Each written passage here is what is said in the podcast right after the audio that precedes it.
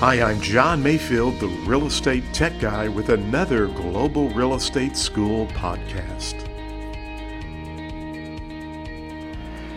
Welcome to the podcast. This is John Mayfield, the real estate tech guy, and today we're going to look at the definition of a dry mortgage. That's right, a dry mortgage. Believe it or not, as I kind of went through some of my real estate research and information, I had never heard of a dry mortgage. And I've never seen this on the real estate exam, but hey, who knows? You could see a test question about a dry mortgage, or you may see the word dry mortgage on the real estate exam.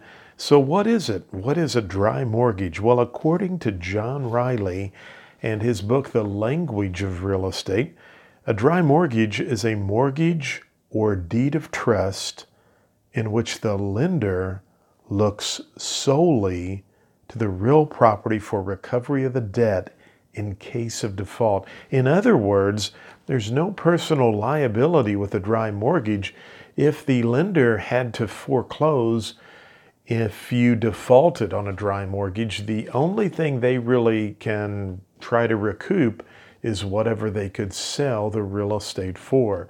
And so in this case, there would be no personal liability that if the lender resold the real estate after the foreclosure and they were $20,000 short of paying off what you owed them, they are going to just have to take that loss of the $20,000 and they could not get what we call a deficiency judgment against you. So, again, a dry mortgage is a mortgage or deed of trust in which the lender looks solely to the real property for recovery of the debt in case of default. Thank you for listening to the podcast for Global Real Estate School. I'm John Mayfield, the real estate tech guy.